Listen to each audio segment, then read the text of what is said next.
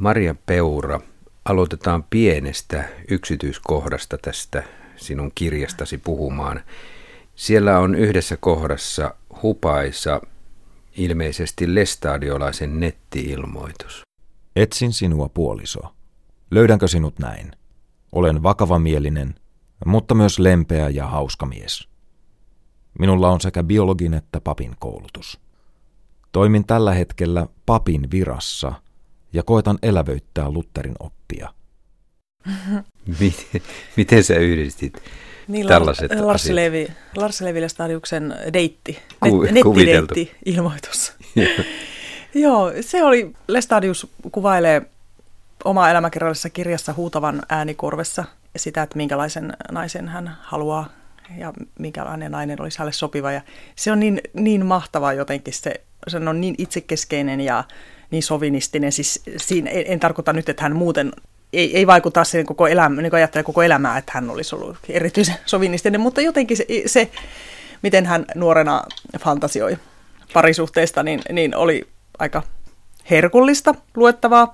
Naisen täytyy siis olla kaunis ja tyhmä ja vaatimaton ja työteliäs ja näin. Niin.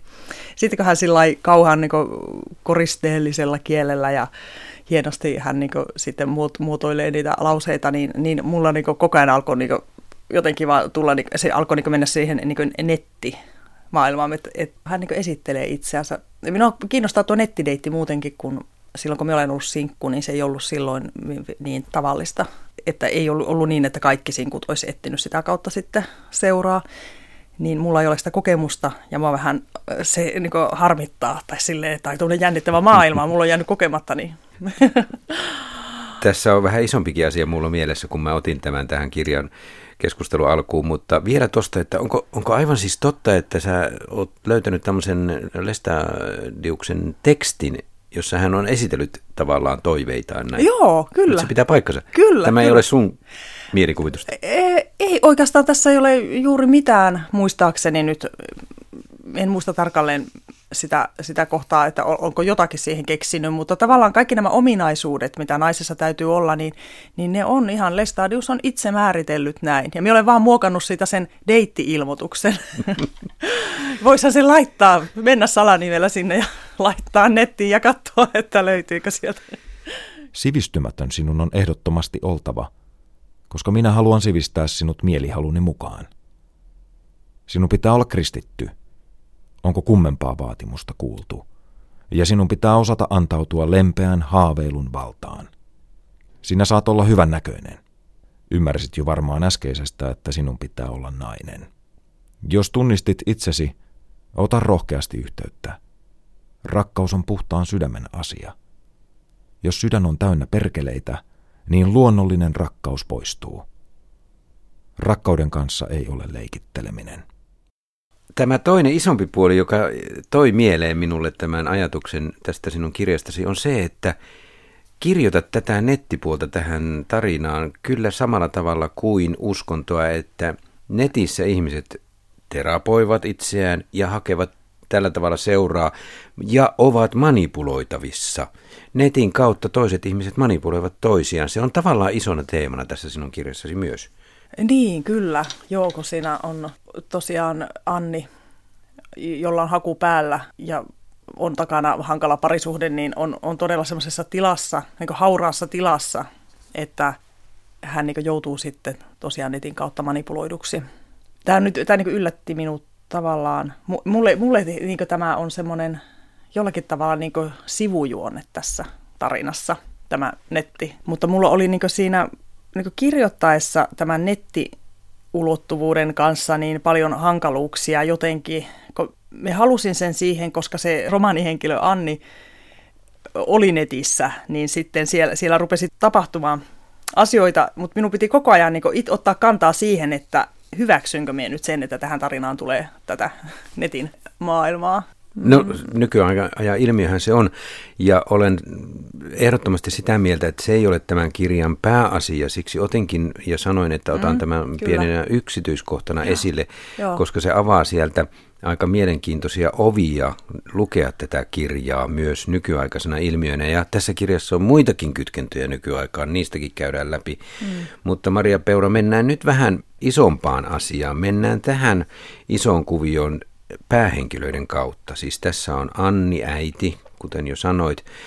Hän on ollut nuorempana lestadiolaisvaikutteiden alla ja hänen mielensä on jo silloin jollain tavalla siitä järkkynyt ja ehkä se näkyy sitten myös tämän äidin tietty epävarmuus hänen tyttäressään teini-ikäisessä Mirkassa, joka on todella vaikeissa mielenterveysongelmissa. Hän ajautuu koulusta pois, joutuu sitten erikoiskouluun ja hakeutuu terapeutille, tässä tapauksessa Dimitri.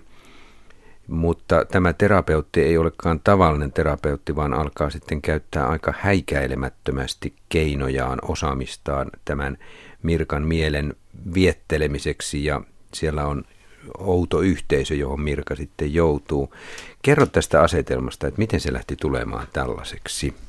Niin, Anni, Annihan eli semmoisessa yhteisössä, jossa oli hurmoksellisia elementtejä. Ja Anniin on vaikuttanut kaikkein eniten hänen niin oma äitinsä, joka oli, jo, siis jolla oli pahoja mielenterveysongelmia ja joka sen sijaan, että olisi hakenut oikeasti apua, terapeuttista apua, niin oli sitten näiden saarnamiesten niin heiteltävänä ja niin uskonnon kautta ja henkilökohtaisten uskonnollisten hengellisten kokemusten kautta koetti sitten saada elämäänsä jotakin tolkkua. Ja sillä tavalla niin Annin elämästä puuttu lapsena semmoinen niin turvallinen kehys. Ja sitten oli vielä koulussa, joutu myös, ei pelkästään uskonnollisen ahdistelun kohteeksi, vaan myös ihan, että yksi opettaja harjoitti semmoista niin henkistä, henkistä väkivaltaa. Ja sitten hän eli sellaisessa yhteisössä, jossa aikuiset miehet ottivat hyvinkin nuoria tyttöjä vaimokseen tuosta noin vaan. Joo, Joo hyvin rajattomassa ympäristössä. Mm. Ja kun mä ajattelen sitä, että, että miten Annista sitten tuli tämmöinen äiti kuin hän nyt tässä tarinassa on, niin Anni ei sitten saanut missään vaiheessa oikeastaan niin apua eikä mitään sitten työkaluja hahmottaa tätä rajatonta lapsuutta, niin sitten hänestä kasvoi tämmöinen minun mielestä aika tunnekylmä äiti. Annilla oli yksi turvallinen aikuinen siellä lapsuudessa, täti Maikku. Ja psykologian ammattilaiset sanoivat, että voi olla, että niin yksikin semmoinen turvallinen ihminen voi pelastaa lapsen. Ja minusta tässä oli semmoisia aineksia siinä Maikun ja Annin suhteessa, että, että se Anni koki, että, että se täti varauksettomasti rakasti häntä, mutta sitten kävi niin onnettomasti, että tämä täti kuoli ja tavallaan se Anni ei oikein pystynyt kiinnittymään mihinkään. Ja varmaan sen takia hän ei sitten niin onnistunut, että hän, ongelmat siirtyi sitten myös niin hänen omiin parisuhteisiin, mutta etenkin siinä vaiheessa ajattelen, että kun se Anni on saanut sitten tämän Mirka-tyttären, niin sen sijaan, että hän olisi niin alkanut työstään omia ongelmia, niin se on vaan se lapsen syntymä herättänyt hankalia muistoja ja sitten hän niin hieman niin älykkäämällä tavalla kuin äitinsä, mutta kuitenkin vähän niin epätoivoisesti sitten niin ryhtyy tutkimaan sitä Lestadiusta ja hakemaan ikään kuin vähän niin kuin samalta alueelta ratkaisua, mutta epäonnistuu siinä. Entä sitten Mirka? Mirkahan tietenkin joutuu jonkin verran kylmän äidin kohtelemaksi, mutta mikä Mirkan mielen vammauttaa? Mirkalla suurin traumatisoivin tekijä on varmasti se, että kun äiti ja isä eroaa, niin sitten, että kun se saa niin tietää aikuisten asioita ja, ja äiti haukkuu isää ja Mirka joutuu niin äidin liittolaiseksi isää vastaan, kun isällä on ollut muita naisia. Että jollakin tavalla kuitenkin se isä on tuonut niin kuin, niin kuin Mirkan elämään vakautta, tai että sillä on ollut kuitenkin ihan ok lapsuus. Mirkahan saa isältään hyvää kohtelua ja se on lämmin suhde.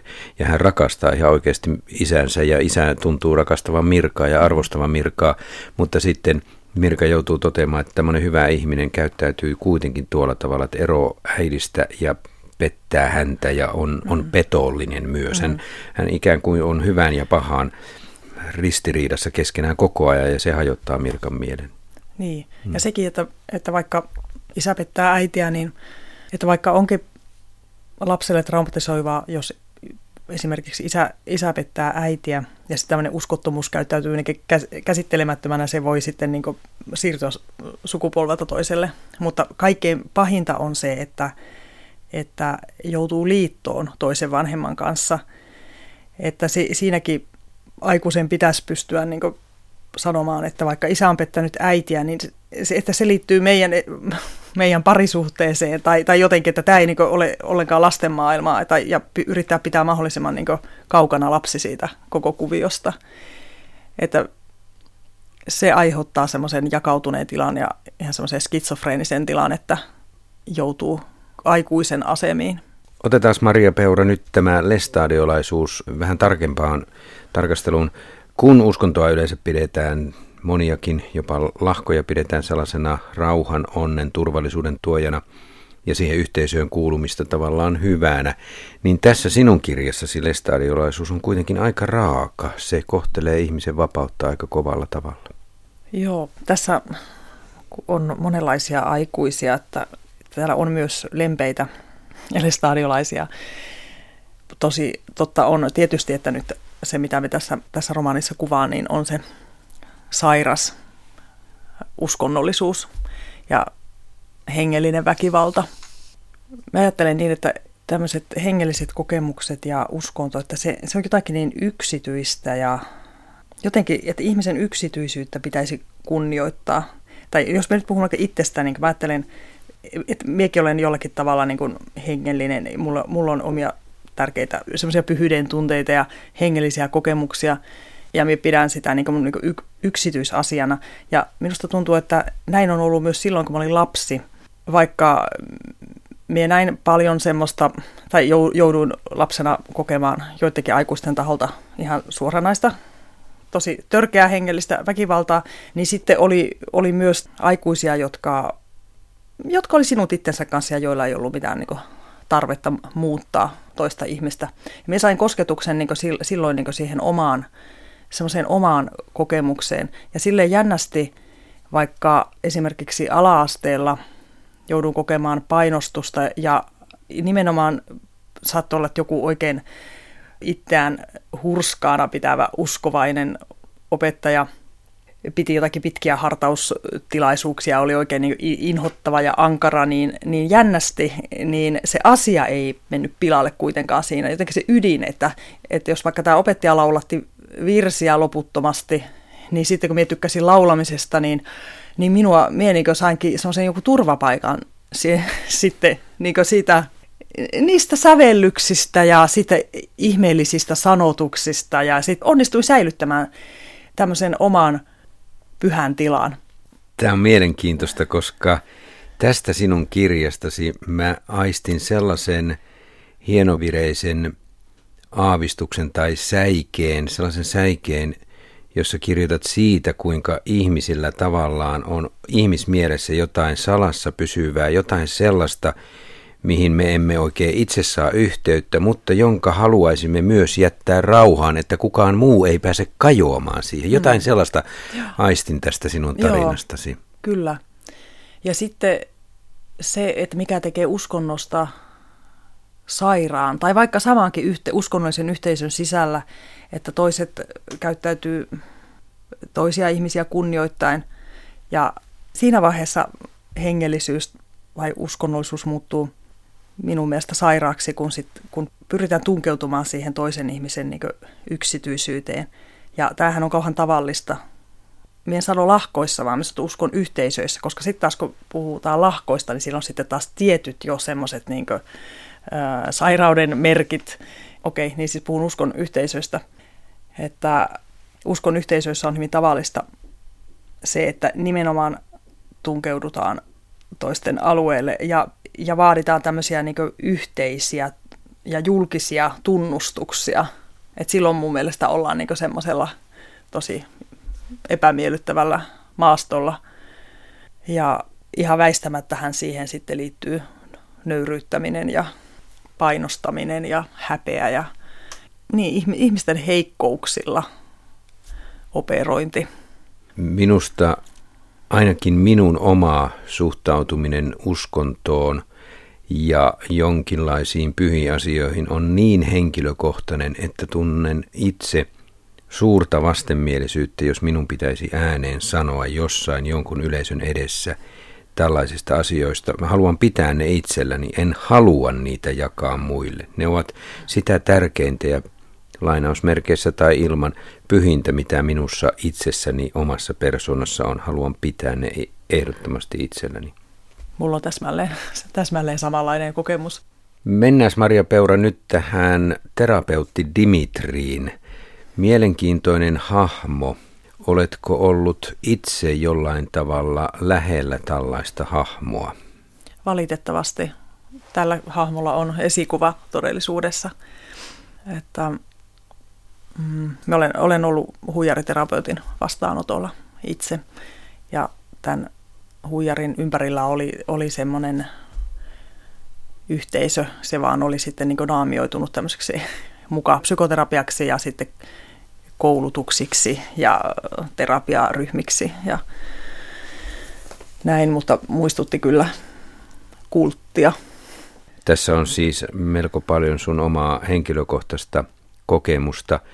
Se on kova kuva Dimitristä, se mitä kaikkea hän Mirkalle tekee. Kun on kyseessä teini-ikäinen, murrosikäinen tyttö, niin hän joutuu liian kovan manipuloinnin kohteeksi. Oikeastaan tämmöisessä terapiatilanteessa ei pitäisi olla minkäänlaista manipulointia.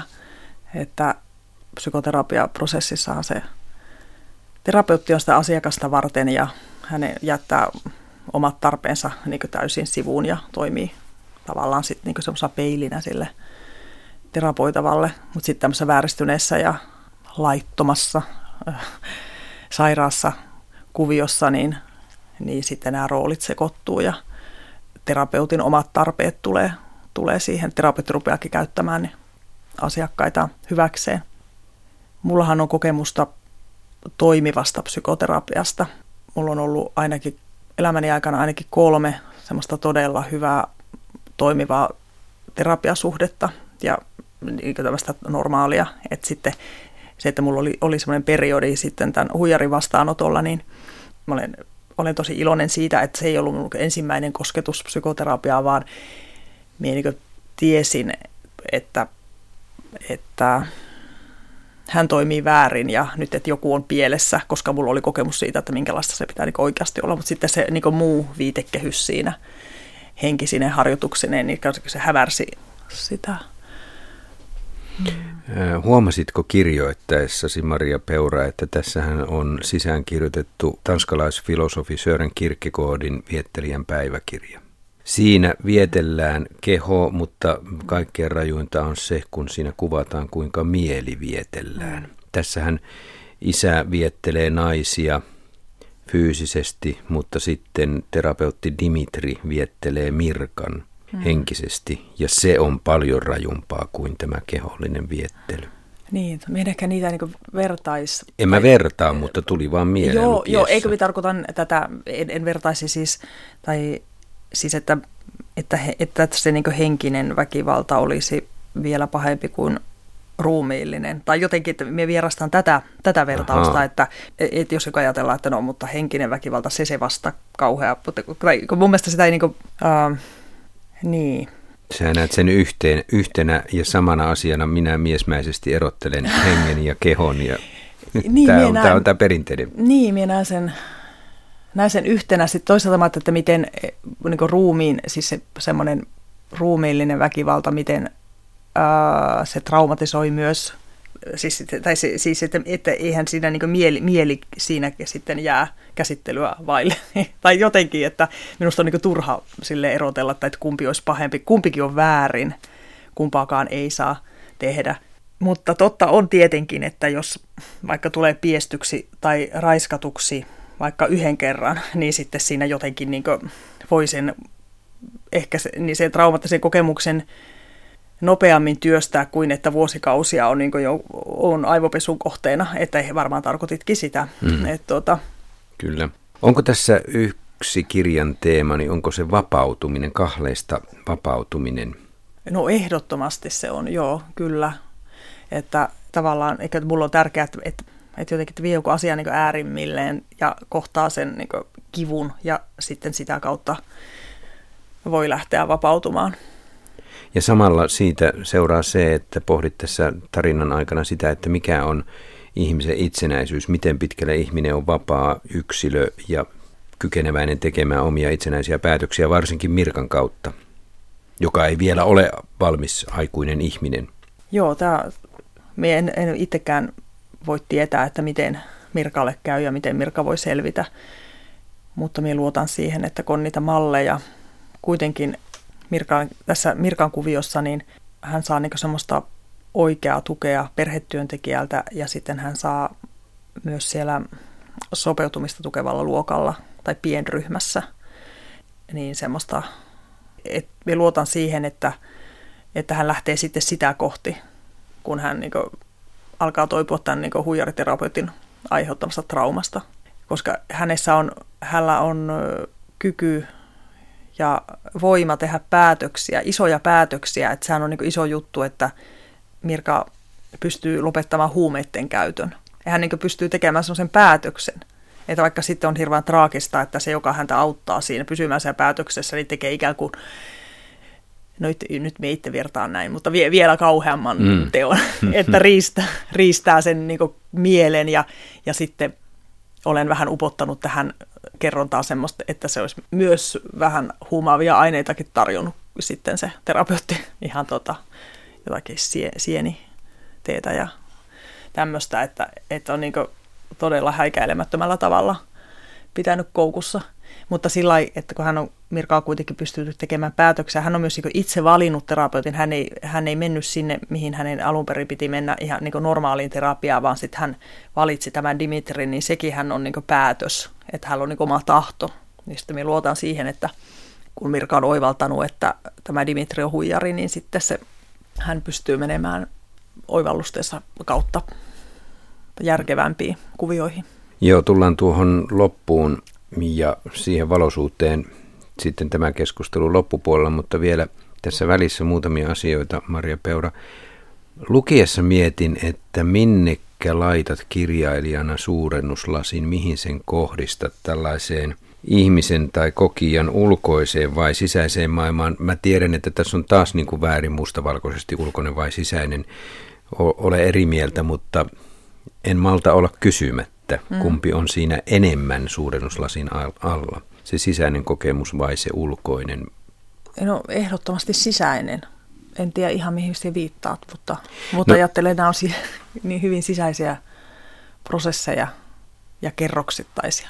Joo, se selviää tästä jatkokysymyksestä. Nimittäin moni kirjailija kuvaa ihmistä sillä tavalla, että hän on jossain määrin yhteisöllisten ja yhteiskunnallisten ulkopuolelta tulevien vaikutteiden alaisena reagoi ja voi pahoin niihin, kun ihminen näkee epäoikeudenmukaisuutta ulkopuolella ja voi pahoin tässä yhteiskunnassa, joka, jonka hän kokee yhteisöllisesti epäoikeudenmukaisena.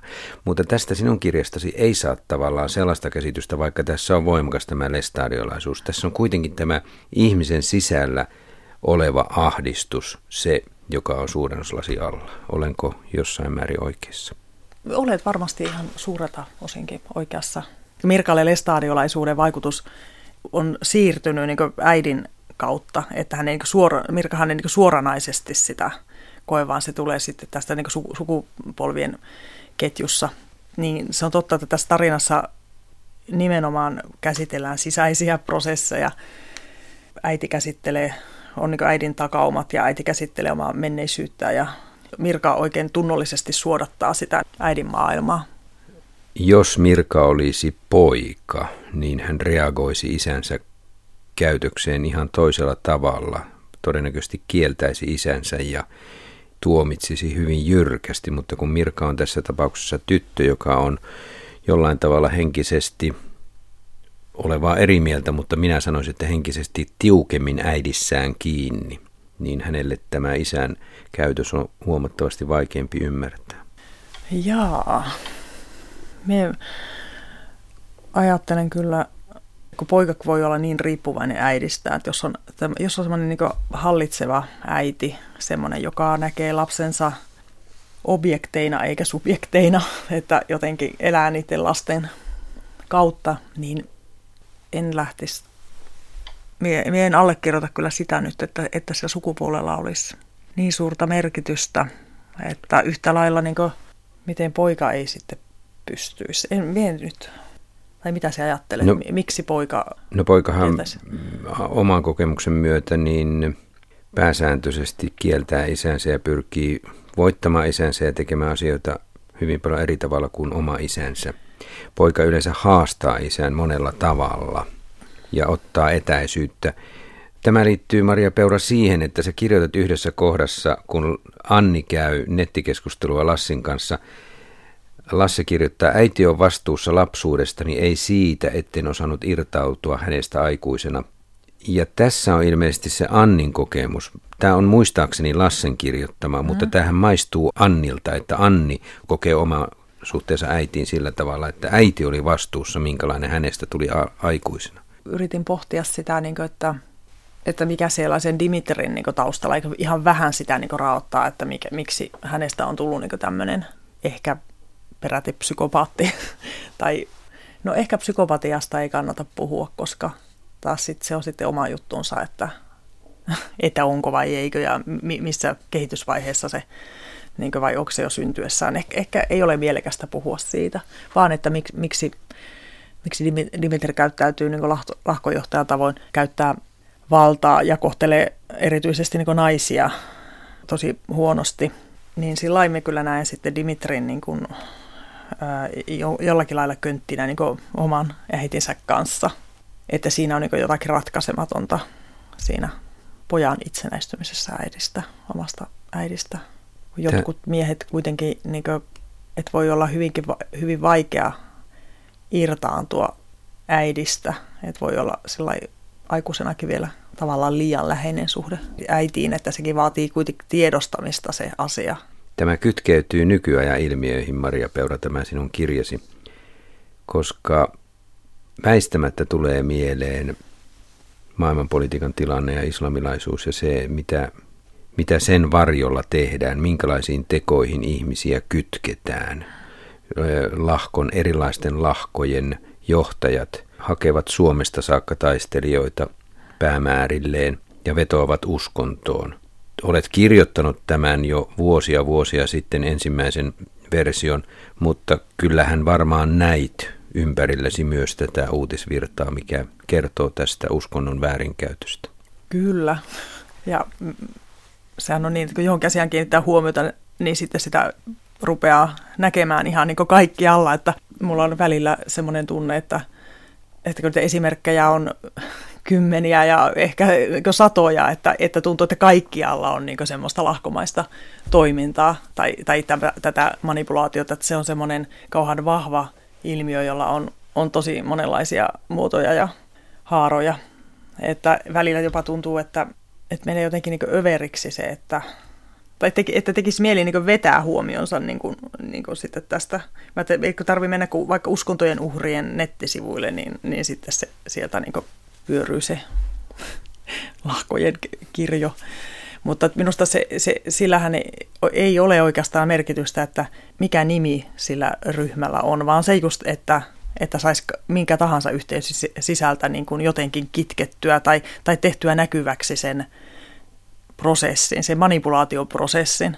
Ja minusta on ihan hirveän pelottavaa ja ahdistavaa, kun minä nyt ajattelen, että, että m- miten joitakin nuoria hauraita ihmisiä vaikka saadaan manipuloitua sotimaan, lähtemään niin kuin vapaaehtoisesti sotimaan johonkin. Ja, ja on niin ilmiselvää, että se kuitenkin aika helposti onnistuu, etenkin jos ihminen on vähän hukassa oman elämänsä kanssa ja ehkä ei ole turvallisia aikuisia. Ja vaikka olisikin, niin voi olla jossakin kriisissä hyvin niin otollista maaperää. Vuonna 1848 julkaistiin kuuluisassa manifestissa, että uskonto on opiumia kansalle. Mitä se sun mielestä on tällä hetkellä? Aina välillä tulee just tuo lause mieleen ja mietin, mietin sitä, että mitä se, mitä se niin tarkoittaa ja, mitä, ja että niin millä lailla sen allekirjoitan. Ja, siis sehän on, niin, se on opiumia kansalle, jos haluaa niin päihtyä uskonnosta tai että aina jos haluaa niin väistää jotakin hankalaa asiaa tai toimia mieluummin jotenkin niin epärealistisesti kuin järkevästi, niin sitten uskonnostakin niin kuin haluaa ottaa sitten sen hurmoksellisen puolen, että eihän siinä välttämättä ole eroa, että jos joku lapsi vaikka elää niin alkoholistiperheessä tai sitten se elää niin kiihkouskovaisessa perheessä, niin kokemushan voi olla ihan sama. Ja lapsille voi olla ihan yhtä pelottavaa se, että se näkee ja kuulee vanhempien puhuvan kielillä tai kiihkon vallassa saaraava jotakin tai, tai antaa remmistä lapselle Jeesuksen nimissä, niin se on ihan yhtä traumatisoivaa varmasti kuin se, että vanhemmat örveltää kännissä ja lapsi jää heitteille. Täällä on eräs kohta. Äiti oli jo varhain opettanut, että avaruus on vaarallista. Piti oppia panemaan ajattelulle rajat. Ahtaassa näköpiirissä erotti selvimmin sen, mikä on oikeasti tärkeää. Muistatko tuon kohdan? Mitä, si- mitä sillä tarkoitit? Se ahdas, ahdas tila on oma pieni yhteisö, jossa ei niin uskalleta antaa ulkopuolisten kurkistaa sisään siihen, että tavallaan niin se on sille äidille, joka opettaa näin, niin, niin se on niin turvallista, että omat heikkoudet ja sairaudet ei niin näkyisi ulospäin. Eli juuri olen sitten kuvannut sitä ilmastoa, että missä sitten näitä väärinkäytöksiä voi, voi sitten tapahtua. Tämä on tavallaan vähän, miten mä nyt sen sanoisin, tämä kuvaa sellaisia ihmisiä kirjasi, jotka ovat hakemassa yhtä ja tiettyä roolia itselleen tai löytämässä itsestään tietynlaisen oman minuuden. Kun ajatellaan nykyajan ihmistä, joka on altis ja halukas sosiaalisessa mediassa ja niin sanotussa reaalimaailmassakin ikään kuin kantamaan päällä erilaisia rooleja, me saatamme näyttäytyä eri suuntiin, eri yhteisöihin, eri puolia itsestämme, niin tämä on sillä tavalla raikkaasti erilainen kirja. Tämä ei lähdekään kertomaan tarinaa siihen suuntaan, että Mirka voisi ottaa tuosta vaan rooli, missä hän, millä hän menestyisi siellä terapeutin luona kotona tällä tavalla käyttäytymällä, koulussa tällä tavalla ja luovimaan sillä tavalla, vaan hän pyrkii säilyttämään se oman aidon minuutensa. Oliko tämä kirjoittaessa miten tärkeä? Mirka on ehkä poikkeuksellisen vahva nuori. Mm. Hänellähän on niin periaatteita ja hän on jotenkin jollakin tavalla päättänyt toimia tois, niin kuin toisin kuin mitä on yritetty opettaa, eli toisella tavalla kuin äiti. Et sen takia minun mielestä Mirka näkee, vaikka niin häntähän on manipuloitu myös siinä avioeron yhteydessä ja sen jälkeen paljon, niin hän niin jotenkin näkee sen, että mikä on vialla tai vaikka ei se niin tai ehkä tarkasti sitä pysty tietenkään analysoimaan, mutta, mutta hän haluaa toimia toisin. Tämmöinen päätöshän yleensä tehdään niin eri elämänvaiheissa, että, että haluaa toimia eri tavalla kuin omat vanhemmat, jos se niin ei, ei pidä jotakin toimintatapaa hyvänä ja ehkä on niin yleisempää, että, sit, että vähän niin vanhempana. Mutta, mutta toisaaltahan se voi alkaa jo niin nuorena, että että, että, että niin kuin oivaltaa jonkun asian ja, ja haluaa sen muuttaa. Ja Mirkalla niin on se oman äänen, oman sisäisen äänen kuunteleminen. Että onhan sillä tavalla hirveän vahva. Otetaan tähän pieni pirteä lukunäytepätkä. Ei kuulu askelia rakkaan kalliin. Ei jatku elämä samaan malliin. Kuolema on kukkanen. Nyt lakastui liian varhain. Hyvästi rakkaani. Kaunein parhain. Voi miksi sun piti lähteä? Miksi seurata kuoleman tähteä? Liian varhain lähdit. On järkytys suuri. Soi pihakoivuissa kuoleman kauhea duuri. Täällä on Maria Peura tekstin lomassa tällaista tyylileikittelyä välissä. Täällä on tällaisia ilmeisesti ihmisten muistokirjoituksia tai mitä nämä, miksi näitä sanoisikaan. Oletko näitä poiminut oikein jostain kuoli-ilmoituksista vai, vai ovatko nämä sinun omiasi? Nämä eivät ole siis synkeitä muistokirjoituksia, vaan nämä mm. ovat aika iloisia. Mm. Minä rupesin niitä sitten keksimään ja sillä lailla vähän pidin hauskaa keksimällä niitä. Ensin keräsin noita kuolinilmoituksia ja mulla oli niin tarkoitus sieltä poimia tämmöisiä banaaleja runon pätkiä tai tekstin pätkiä, kun minua harmittaa se, että siinä vaiheessa, kun ollaan laittamassa kuolinilmoitusta, niin monet ei jaksa sitten keskittyä siihen sen tekstin valitsemiseen. Ja, mutta sitten sit en oikein jaksanut niitä kerätä ja sitten mä ajattelin, että kun nämä on niin banaaleja, just että mitä mä olisin halunnut etsiä, niin yhtä lailla voin keksiä niitä itse. Ja, se oli, ja annoin sitten tulla. en halua, niin kuin, sitten tuli toisaalta semmoinen tunne, että eihän me halua pilkata ketään, tai että me ymmärrän, että jos ihminen, että ihminen on niin kuin, ihmisellä on surutyö niin siinä, ja sitten jos ei muutenkaan ole niin kieliorientoitunut, niin sitten hautaustoimistossa ilmeisesti on valmiita niitä listoja, tästä voi ottaa, ja sitten ottaa jonkun saman, minkä sitten miljoona muutakin on ottanut, niin, niin siinä vaan sitten sille tahattomasti tulee semmoinen banaaliuden vaikutus, vaikutelma, eikä se tietenkään kerro mitään niiden ihmisten prosesseista niin muuten. Mutta kyllä se kertoo niin meidän kulttuurin kuolemaa, menisin sanoa kuoleman kielteisyydestä, mitä olisi kuoleman myönteisyys. Mm. Se, tai semmoinen niin kuoleman äm, piilottamisesta ja pelosta. Ja minua niin harmittaa tosi paljon, että luterilaisessa hautausrituaalissa se arkku on kiinni ja sitten se on niin kauhea prosessi, että että saa hautaustoimiston niin hyväksymään sen, että se sitten niin olisi auki sitten vaikka ennen sitä tilaisuutta ja näin, niin sitten jotenkin se, että sitten on jotakin rallatuksia niissä kuolinilmoituksissa, niin minusta se toisaalta se saattaa liittyä niin vähän siihen samaan, että kun on tilanne, jolloin nimenomaan pitäisi pysähtyä todella. Mennään Maria Peura nyt tämän sinun romaanisi loppuun. Se tapa, millä johdatat lukijan sitten seuraamaan Mirkaa uuden kynnyksellä, niin se menee monien mutkien ja vaikeuksien kautta. Mutta kyllä siellä valoa näkyy, millä tavalla Mirka siitä alkaa itseään rakentaa ja tulevaisuuttaan. No Mirkalla on ainakin yksi tosi hyvä ystävyyssuhde.